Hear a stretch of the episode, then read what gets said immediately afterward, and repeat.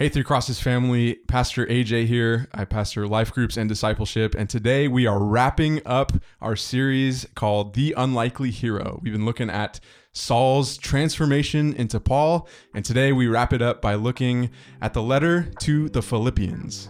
And so, with that, let's go deeper.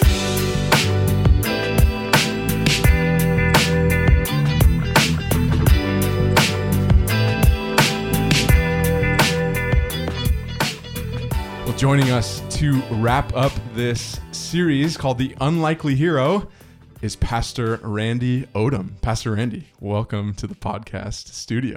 Thanks, AJ. It's great to be here. I think this is the first time we've had a conversation in this setting, so I'm really excited. We got a, a load of questions as we look at Paul's letter to the Philippians. So I just want to dive right in with something that we've been doing over the past couple of episodes.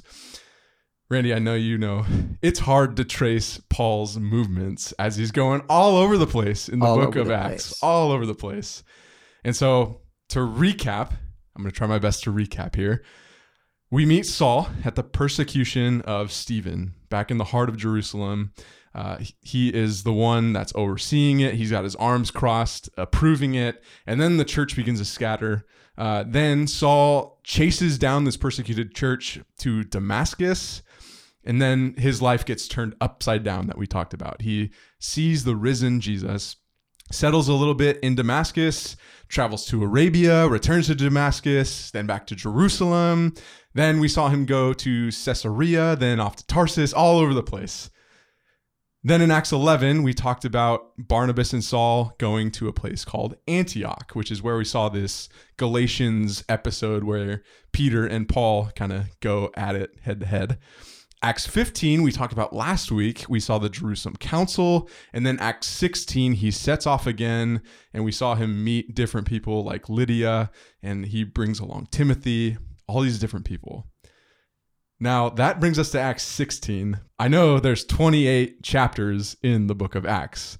So, Pastor Randy, I know Saul goes everywhere, and I couldn't think of a better person to ask than a person as well that traveled the world, that went to different missionary spots. So, Pastor Randy, could you fill in the blank, what is it, 12 chapters that we're missing here? I think one of the things that's most fascinating to me, AJ, is we kind of think about Paul's evangelistic journeys, is to try to think about it through a first century lens or life experience. Um, you know, we as people in the 21st century, especially in the West, uh, we are travelers. And uh, it's not uncommon to meet someone who has been on the opposite side of the world. It's not, I have a friend who's in his 80s who has been to 85 countries in Oh, his man. lifetime. Wow. Um, that is a bit unusual, but it's not unusual to meet people who have traveled widely. But that was definitely not the case in Paul's time. Um, transportation was non existent unless it was on the back of an animal for the most part. Um, most travel or a lot of travel was done by on foot. So when you think of the extent of the um, the Roman Empire, the the Near East that Paul got to see, and the way that he had to travel, that in and of itself is mind boggling. Hmm. Um, so, but and then to add to that, because people didn't travel for the most part, they had never experienced the way of life of others uh, than the way of life of their own people. So they would encounter vastly different cultures. They would encounter vastly different languages. Um, all of those things are were often first time experiences for travelers. So even for Paul, um, I don't know, may, perhaps as a a person of more of the upper echelon of, of Hebrew society at that time, he might have had a little bit more experience, but not a lot of experience.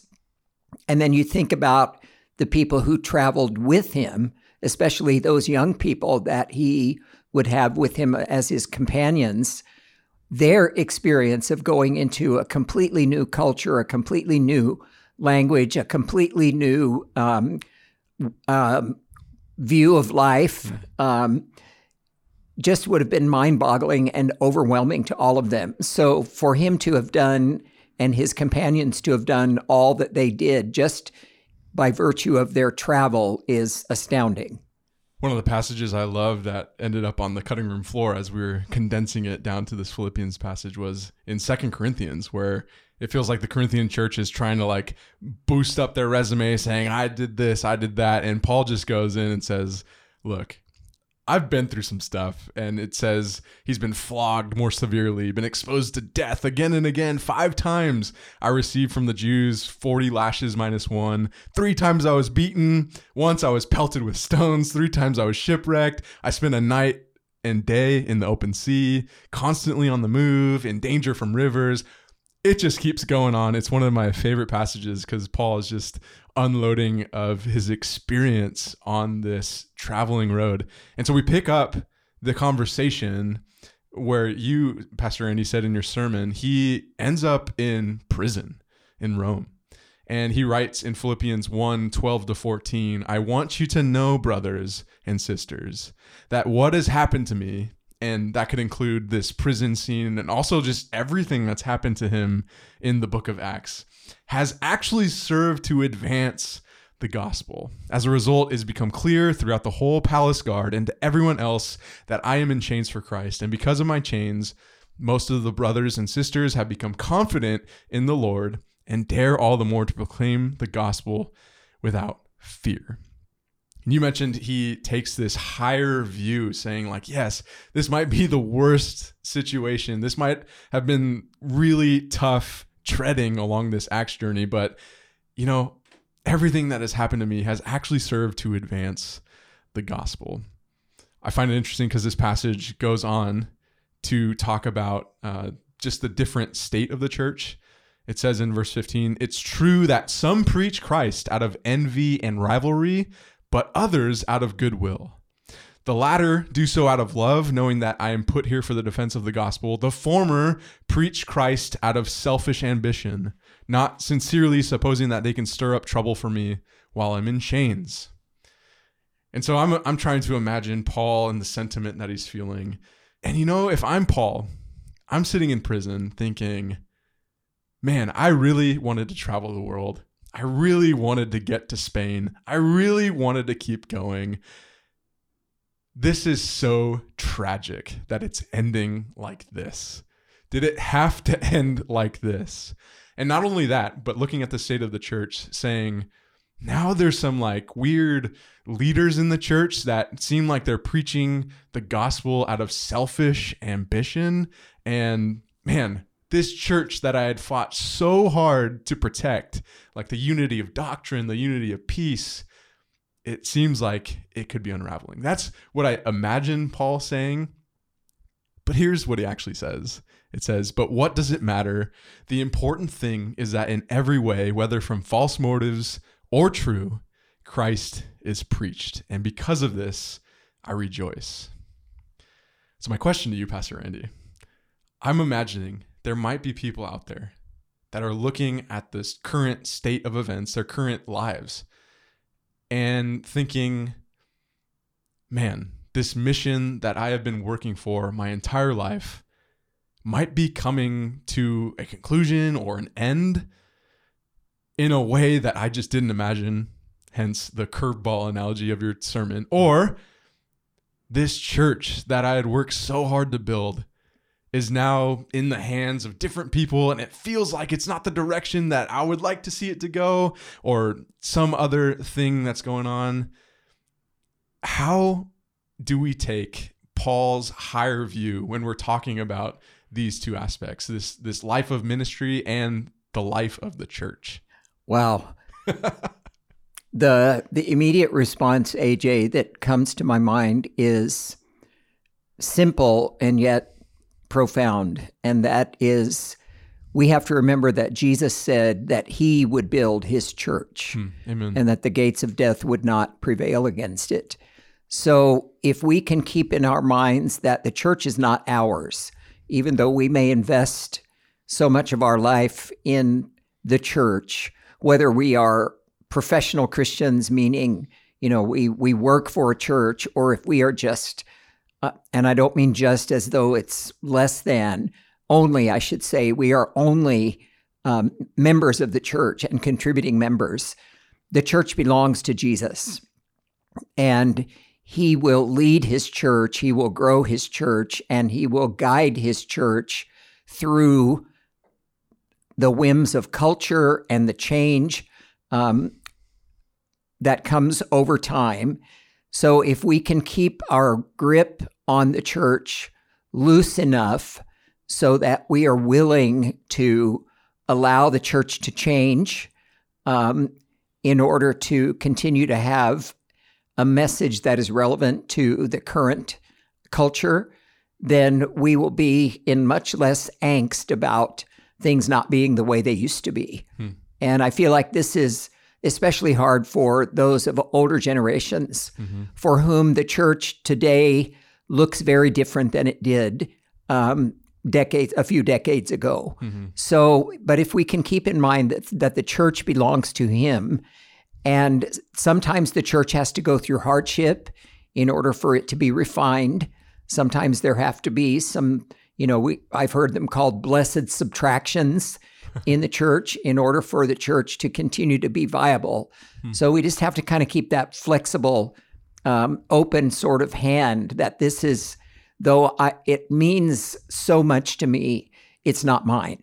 Hmm. And ultimately, I have to surrender the direction and guidance of the church to the one who to whom it belongs, and that is the Lord Jesus.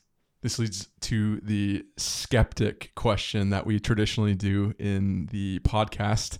And um, I called it a skeptic question because I'm just not sure what the thought, I guess, the prevailing thought is in our culture today.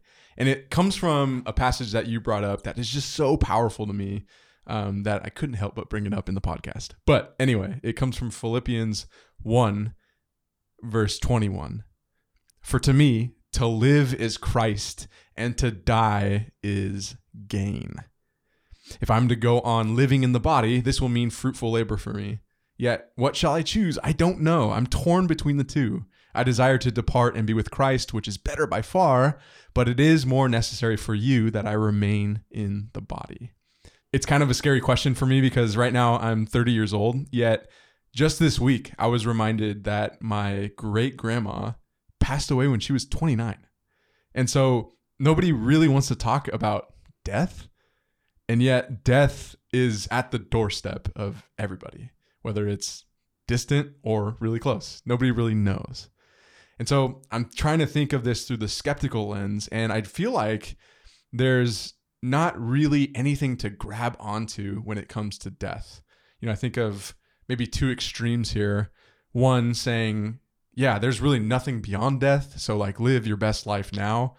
And then the other extreme is saying, like, actually you really need to focus on what's ahead. And so you need to escape this life now. I'm thinking of all these policies that are coming around the corner saying, like, it's actually okay to put somebody to death because there's like an ailment or something, or because they just don't want to live. And so looking forward to a better future. Those two extremes, I would say. And so my question as the pastor of senior adults here help us wrestle with how we should think about death responsibly and biblically.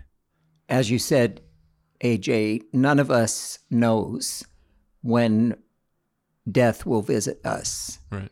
We presume, I think, often in our younger years that it is, you know, in the distant future.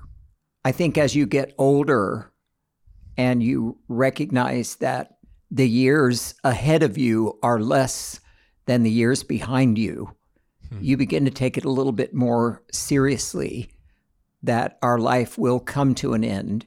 But because it could come to a very abrupt, unexpected end, mm-hmm. we have to be aware and prepared.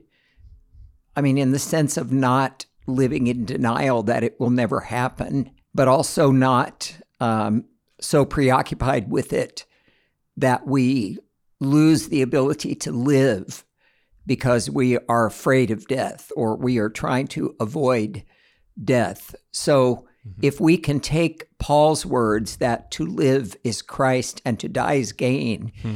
and we keep in mind, you know, from that Philippians passage that he was in jail in Rome at the time that he wrote that letter, and he was on trial for his life, and he was facing what could have been imminent um, execution for his faith.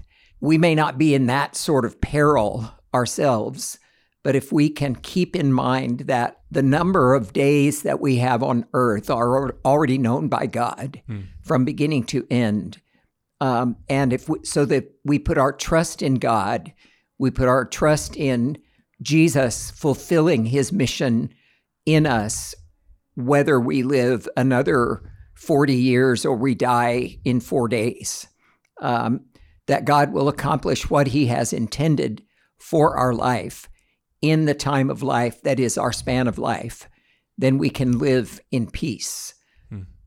in spite of the fact that death is approaching each and every day, each and every moment. Yeah, I think that's why that one passage to me stands out because it it hits that tension of like living is Christ and dying is gain. And so like it's taking the best of both worlds saying like this life really does matter and Christ died so that we might live today. But then also there's this gain that we have when we become fully united with Christ and um with him. And I think that's such a fascinating tension to wrestle with when it comes to the topic of death. Uh, but I know Paul wrestled with it, especially in prison, and uh, he begins to flip the narrative, as it were, um, on how he's lived. And I love. I, I mentioned at the at the outset. There's this Second Corinthians passage where he just lists off all the different things that happens to him. But within that passage itself, it talks about just man, this is such a foolish endeavor. It's such a foolish endeavor to talk about the things that I've accomplished on earth. It's such a foolish, foolish, and that word foolish is all over that uh, verse, which brings us to the verse you read as we stood up all together in Philippians 3, verses 7 to 14. And I'll just read it so our audience can hear it. Whatever were gains to me, I now consider loss for the sake of Christ. What's more, I consider everything a loss because of the surpassing worth of knowing Christ Jesus my Lord, for whose sake I have lost all things. I consider them garbage, that I may gain Christ and be found in him, not having a righteousness of my own that comes from the law, but that which is through faith in Christ, the righteousness that comes from God on the basis of faith. I want to know Christ, yes, to know the power of his resurrection and participation in his sufferings, becoming like him in his death, and so somehow attaining to the resurrection from the dead. Not that I have already obtained all this or have already arrived at my goal, but I press on to take hold of that for which Christ Jesus took hold of me. Brothers and sisters, I do not consider myself yet to have taken hold of it, but one thing I do Forgetting what is behind and straining toward what is ahead, I press on toward the goal to win the prize for which God has called me heavenward in Christ Jesus. And so, all over Paul's writing, as he sort of develops in life, he begins to see all these things that he gained as loss. And so, obviously, we represent different generations, and I can empathize with that because people at my age are, are, are trying to build a life. They're trying to build their achievement resume to hand out and say, look, this is why you should take me seriously. And yet, I love this series because Paul comes to the end of his life and like looks back at all of those accomplishments and says, garbage, rubbish. Like not knowing Christ is what matters. And so I wanted to throw the question to you. What would you say to somebody who's out there relying on these achievements, trying to make a name for themselves. And I'm imagining a younger generation, but I'm sure we're not immune to this, no matter how old we are. So, what would you say in general to people that feel like they need to build this Christian resume? And how does Paul's language here address some of these things? It's interesting that you bring this up, AJ, because I've been thinking about this, not really as it relates to this passage or this message, but just in general. Mhm. Um, because next month I will celebrate my 66th birthday. Oh wow. And the older you get, the more you realize how fast life passes. Hmm.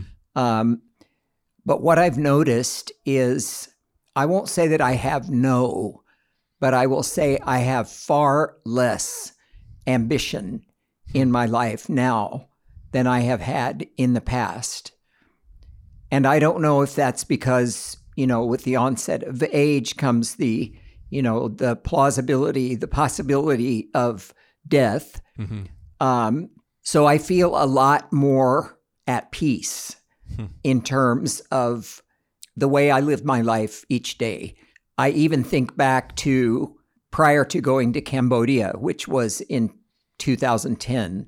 I was in my early 50s at that time. And so I still had a lot of ambition. It was reading the book Finishing Strong and, you know, those Mhm. kinds of books about midlife or retirement years and making the most of those years, um, having the biggest impact during those years. And I still felt that very strongly at that time. And it's not that I have an apathetic perspective on my life at this point. I feel that I can relax Hmm. in where I am. And even though I may not have achieved some of the things that I might have des- desired to achieve in my younger years, I am content with how God has led me up to this point and for the privilege of being a part of what He's doing in His church in the capacities that I have had Mhm. up to now. And so I feel like if we can live our lives trusting that God will ultimately be the one who guides us to the place where we need to be and being satisfied with that place rather than always yearning for something more, Hmm. then we will be able to live our lives with a lot more peace, um, a lot less stress and anxiety over things that we might not have the ability to control or to change. So, you know, they always say with age there comes wisdom. And I think to some extent that is true, simply by virtue of the experience of life Mhm. that you come to realize I'm in a very different place today than I thought I would be, you know, 30 years ago when I was your age. Um, I never dreamed that I would do what I have done. Mhm. And yet, because I have tried to follow the Lord faithfully in my life, I've I've made many mistakes and you know had many three steps forward, two steps back kinds of experiences. But I've tried to honor the Lord with my life from the time I was your age. Mhm. I can I can say that overall I'm satisfied with where I am today, and I don't have anything to prove. Mm. So there's a real freedom and joy in being in that spot. And I don't think you have to wait 60 years to get to that spot when we realize that God is the one who has control over our lives. We submitted ourselves to his lordship, and that means we are his. Mm. My life is not my own, as Paul says. I belong to Jesus. And so now I can trust him to take me to the places that he wants me to be. And part of that will be redeeming mistakes um, over time, that he will eventually get me to the place where he wants to be, and he will complete the work that he has started in me. I have confidence in that. And so there's freedom that at the end of the day, I'm not the one that is ultimately responsible. One of the things that I've thought about coming from my generation standpoint is uh, the uniqueness of where we fall into the story of history, um, considering we have access to everything that's happening around the world. And so, this satisfaction of where you are, I definitely think is something that uh, resonates in my soul and something that I'm looking for as well, because um, the culture is going to tell you that you have to have this or that amount of influence over hundreds of thousands of you know subscribers i guess. Uh, and so you create content that not only uh, addresses local communities but addresses the entire world. And um, how easily dissatisfied you can become with your life if you're not living up to that expectation. And yet you know a couple generations ago we really only knew what happened in the local context. And the fact that, you know, we've kind of lost that, we said, hey, in order to be successful, you have to have this global impact as opposed to this local impact, I think really stands out to me because uh, another passage that fell on the cutting room floor was what Paul did with his ministry. And what he did was he leaned into the local church context uh, saying, hey, it's all about these local places that are able to minister to people, to real life people on the ground. And uh, we see that in the letter of Philippians. We see that all over the scripture of these, these local situations going on and uh, Paul ministering to those local people. And one of the things he does is commissions this young man named Timothy. And so one of the verses that we didn't cover is 2 Timothy 4 uh, and it lists all the things that he commissions Timothy to do. You know, in the presence of God and Jesus Christ, who will judge the living and the dead, and in view of his appearing and his kingdom, I give you this charge preach the word. Be prepared in season and out of season. Correct, rebuke, encourage with great patience and careful instruction. Keep your head in all situations. Endure hardship. Do the work of an evangelist. Discharge all duties of your ministry. And the context of this passage is the famous one where people will not put up with sound doctrine, they'll suit their own desires. Uh, they'll hear a great number of teachers and they'll listen to what their itching ears want to hear. And so it's almost like this passing of the baton that is geared toward a local ministry. And so I'd be remiss since I know you have so much going on with a generation that's above me. Um, how do we do this well? Because I know this is something that our church has wrestled with a lot, trying to figure out okay, how do we get these generations together? And then how do we have the older generation pass the ministry on to the younger generation?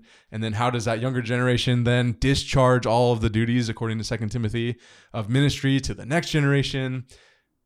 One of our pillars here at Three Crosses is we're all about this next generation to see the church continue to move. And so my question is simply, I guess, two sided here. One, how does the older generation participate in this and uh, become really good at leaning into this next generation of ministry? But also, how does my generation, this younger generation, approach this older generation for the wisdom that is so readily available in your context? That's a great question. That's a great topic. Um, first, I think I want to say I feel like Three Crosses, we could definitely do better, hmm. but I think we are doing a good job. Nice. Compared to other churches that I'm aware of. Right. Um, in trying to bridge the gaps between the generations and to to create a culture of acceptance on both sides. So I feel like we're doing, you know, quite a good job, but I want us to be better at that. And I, I pray that our church can be an example of how a multi generational church can coexist in the same property and feel fully led and um, heard and fed. I think there has to be intentionality on both parts.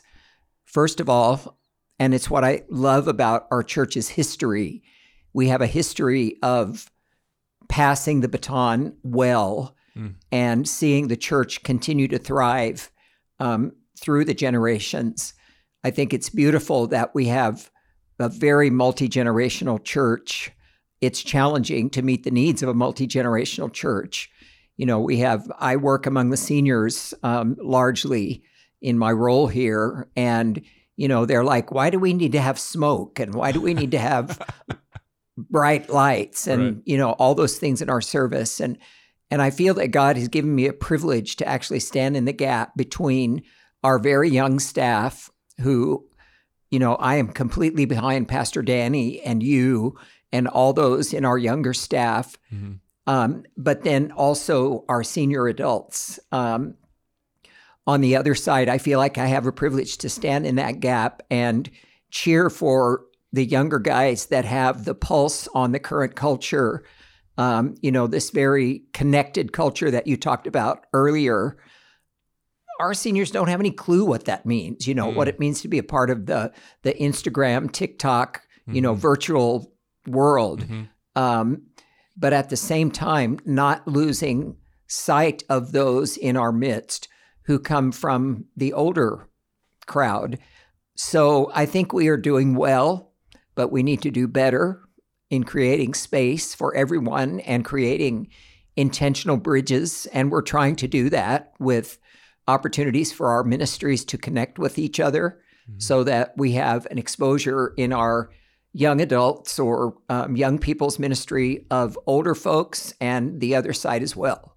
So that's why I have you and Lauren and Max and others from our younger staff coming in and teaching our generations and our legacy groups because these are our seniors. And they need to be proud of you as their spiritual grandchildren. Mm. You know, it's as a result of their faithfulness and their support to this church that that you guys have been raised up in the way that you have. And so we want to celebrate that. And and I also want our younger staff and and younger constituency to remember that we have this these amazing facilities that we have at Three Crosses to serve our community because of the sacrifice and service of these older generations who have given us what we have, these tools that we have. So we just need to do more. And so I appreciate the opportunity to be a part of that. Yeah, and one great way that uh, I took up, and I would encourage all of you to take up, is to go and purchase the Legacy book. Um, that is it on Amazon? Is that correct? Yes. on Amazon, and it's got the stories of uh, the people that are in these senior adult ministries, and uh, it speaks volumes. It speaks volumes. They've laid out their lives so that we can read and learn from them. And uh, one of the things I think the book encourages is if there is a story in there that resonates with you, these are people that go to your church, and so reach out to them. Uh, find them in the lobby in the controlled chaos environment of the lobby, or uh, you know, reach out to one of us. We'll gladly get you connected with somebody that um, you feel like you resonate with. And uh, yeah, this is a great chance to be a bridge in that gap. Well, uh, we have come to the end of the Unlikely Hero series. And uh, as you mentioned, some people may have not known, but Paul has this terrible end to his life, uh, beheaded. And I think it's around the time of Nero. Is that correct? Yeah. And not only will Paul suffer this brutal end, but the church is going to go through this tremendous persecution that's about to happen. And so I love that context with the passages that you ended with uh, like Romans 8:28 in all things God works for the good of those who love him who have been called according to his purpose um, or Philippians 1 uh, 3 to 6. I thank my God every time I remember you in all my prayers for all of you. I always pray with joy because of your partnership in the gospel from the first day until now, being confident of this, that he who began a good work in you will carry it on to completion until the day of Christ Jesus. And so we have Paul saying he's striving forward, he's going to run the race, he's going to he's going to finish it keeping the faith uh, in store for the crown of righteousness that awaits him. And um, Pastor Randy, as you look from this beginning to the end of this series, uh, an entire lifetime documented from this guy who started off as Saul, turned into Paul. What is one parting bit of wisdom that we can glean uh, as you look at his life from this, uh, you know, 30,000 foot perspective that we did in this Unlikely Hero series?